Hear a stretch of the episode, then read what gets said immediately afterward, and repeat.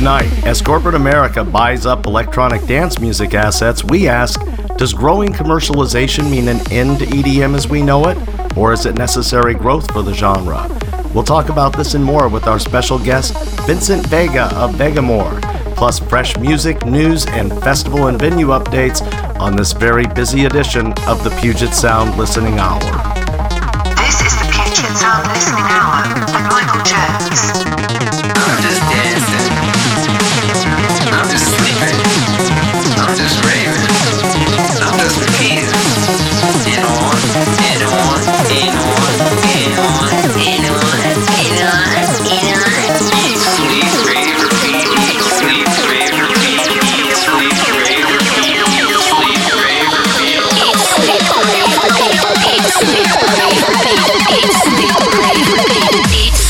Rave, repeat. Ah, thank you, Fatboy Slim and Riva Starr.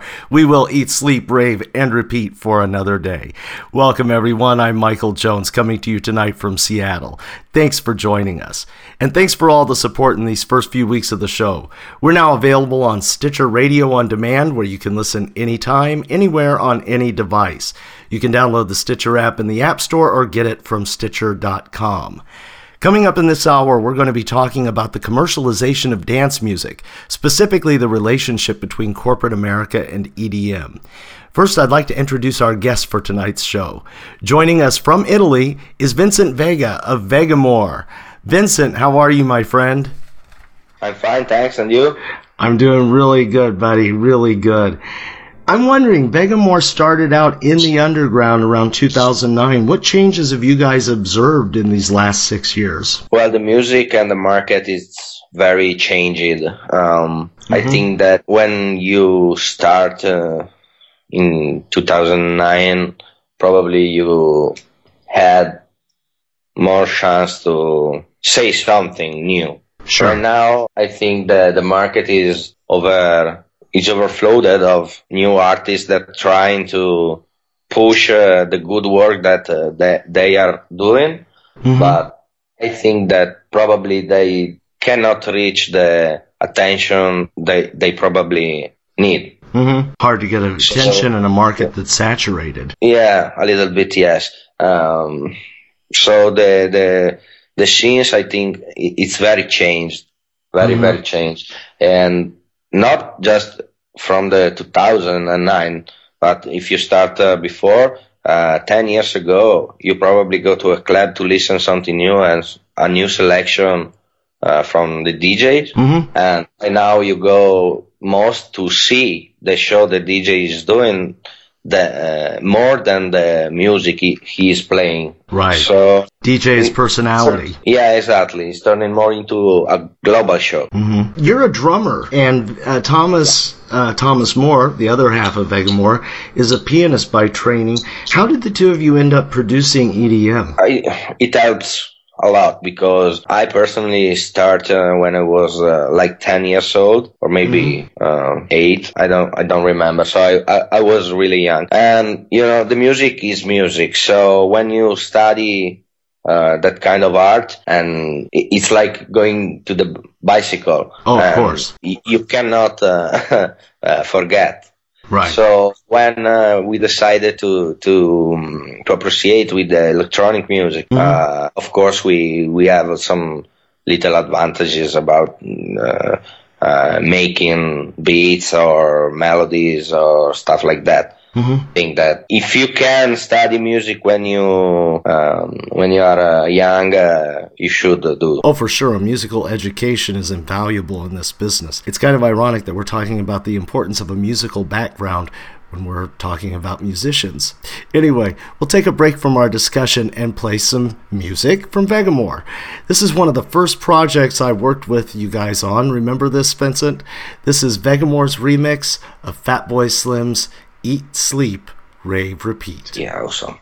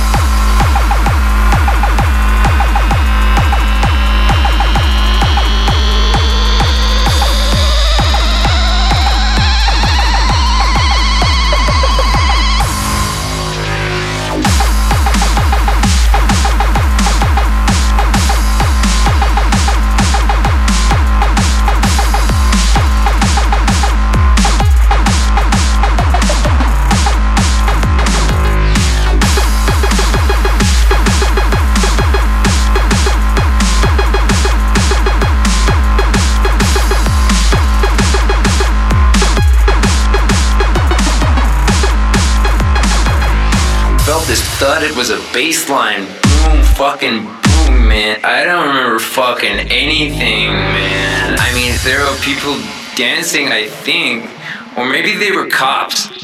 I think they might have been cops. Eat, sleep, rave, repeat.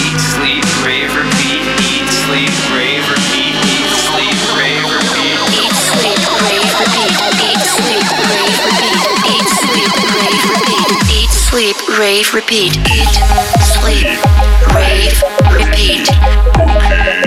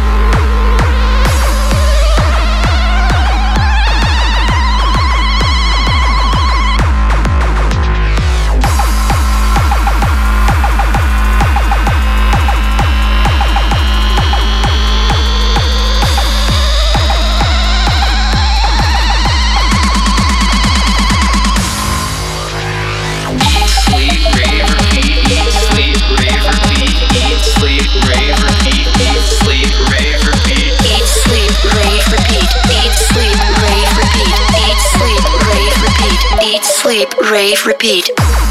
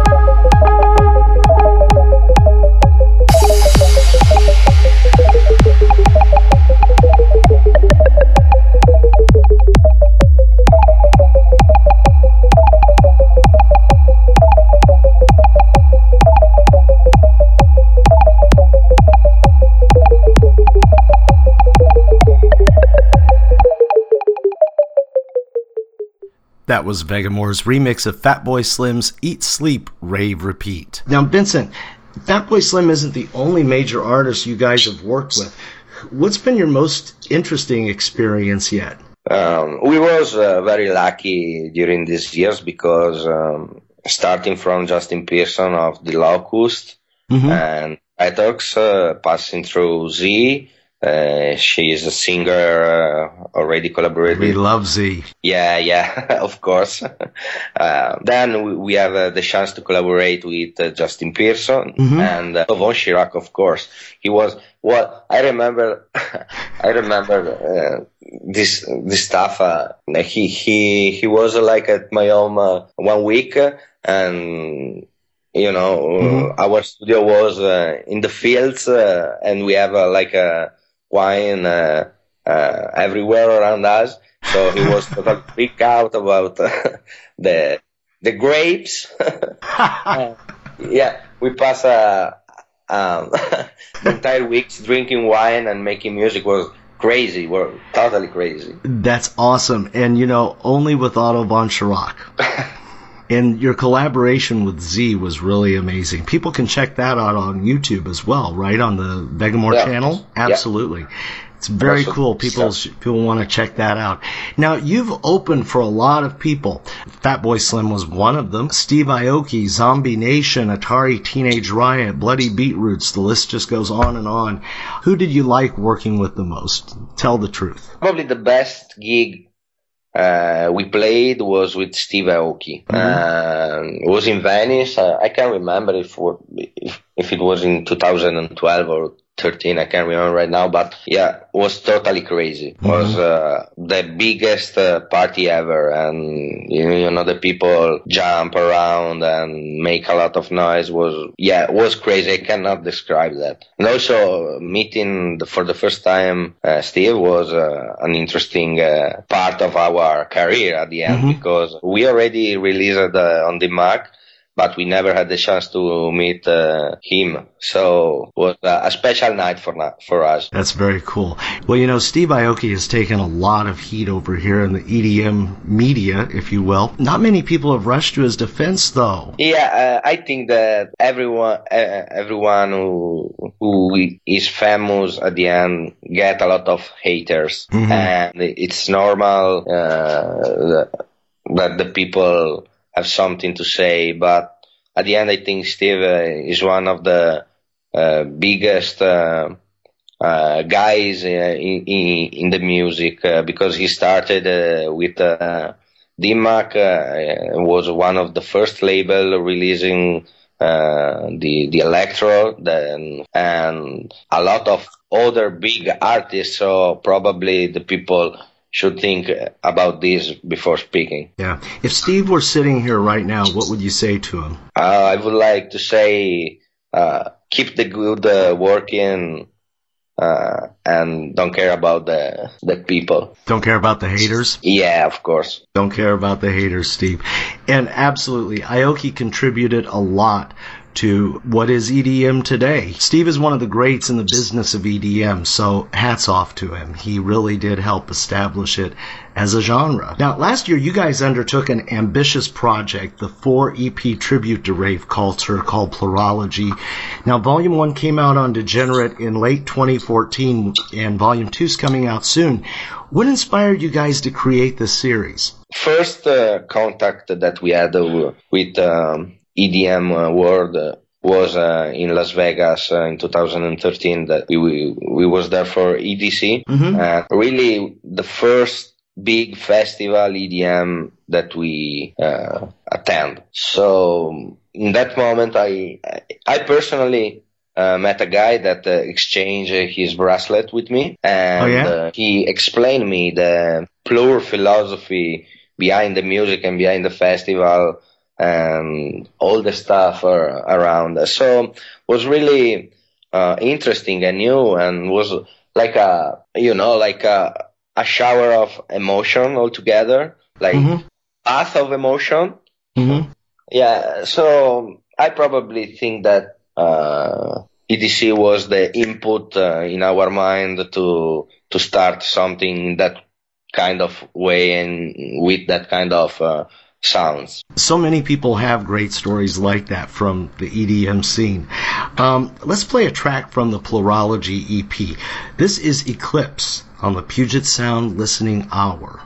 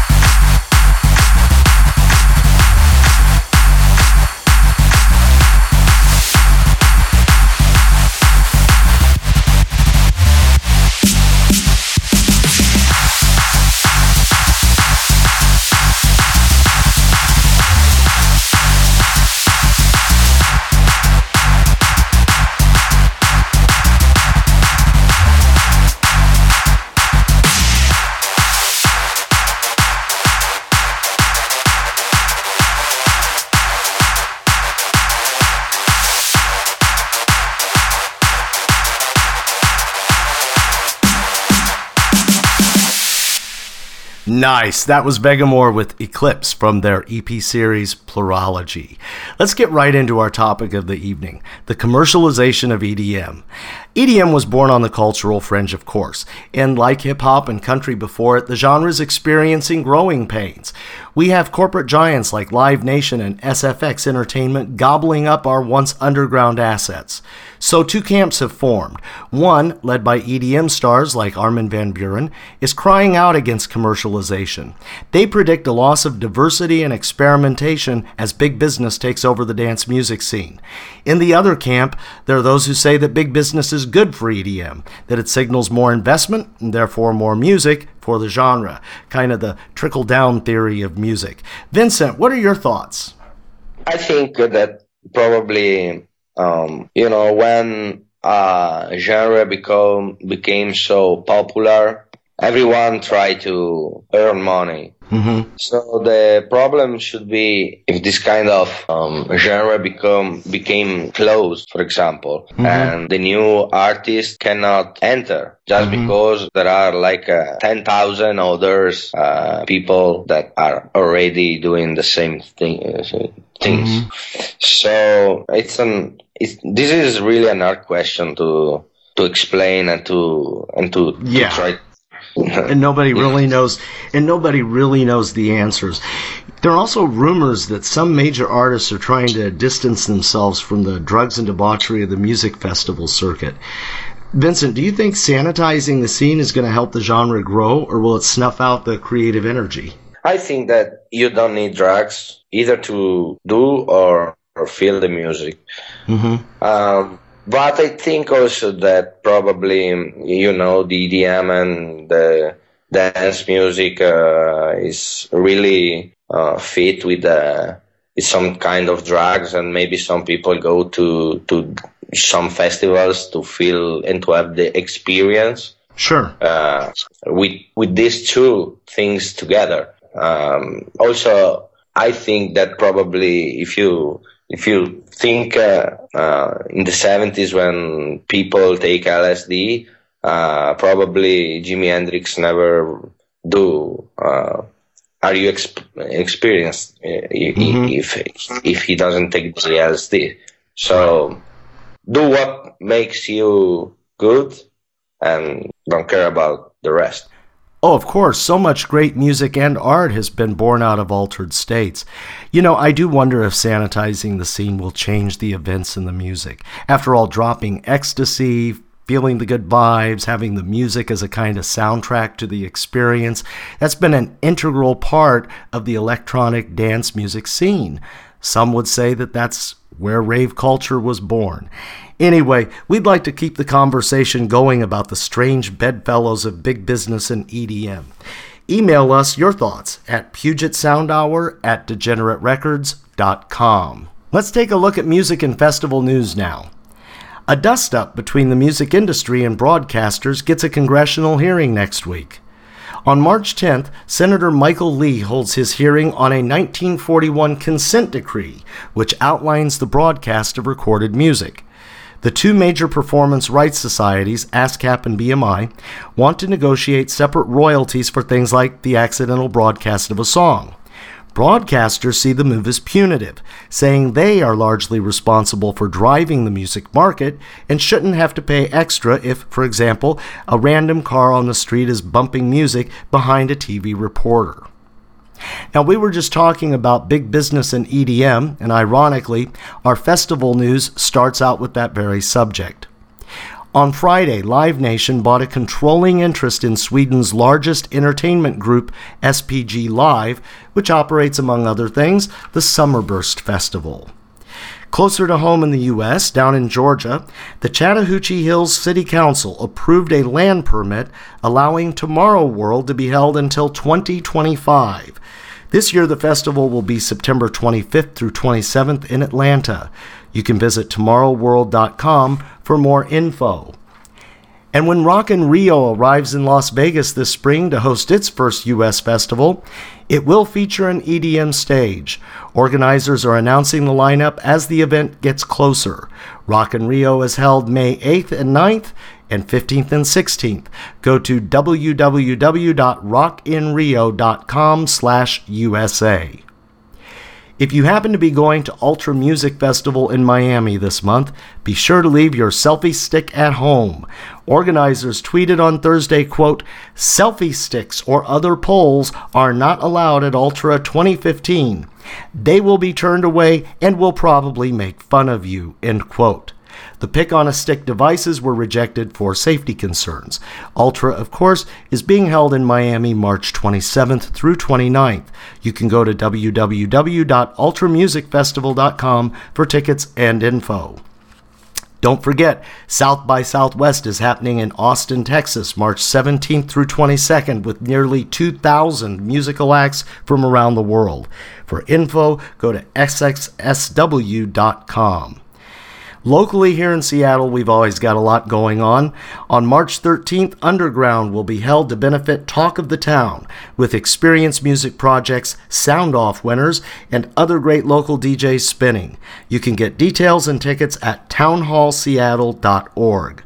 Also on March 13th, the Seattle Art Museum holds Sam Remix with local luminaries like DJ Doc Adam and DJ 100 Proof spinning at the dance floor and more. Visit seattleartmuseum.org for tickets and info. Boombox is playing The Crocodile on April 17th. For tickets, you can go to thecrocodile.com. Let's get back to the music. Tonight we begin our submission of the week segment, and it comes with a story. Around 11 o'clock Thursday night, I was pacing around my living room, as I so often do, debating which track to choose. Like magic, this email popped up on my computer. It said, quote, Hi Michael, I'm Joel from Sweden. I saw your bio and I will need to pay the amount of a dinner or two to get this message through to you. I don't have any idea if my money will be well spent or not, end quote. Well, Joel, you'll be happy to know your money was not wasted. You're the first artist to be featured in our submission of the week segment. Joel is a Swedish artist currently based in Japan. He's formerly one half of a fairly well known electronic duo in Europe called the Similu. Without further ado, here's our first submission of the week Joel with Hiroshima.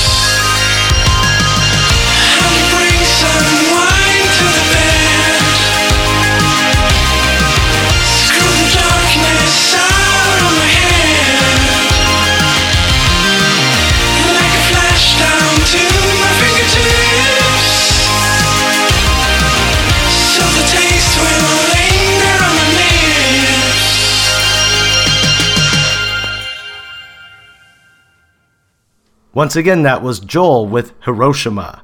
Now, if you're an electronic or alternative artist and want to submit a track for the show, you'll find the submission link along with the track listing for each episode.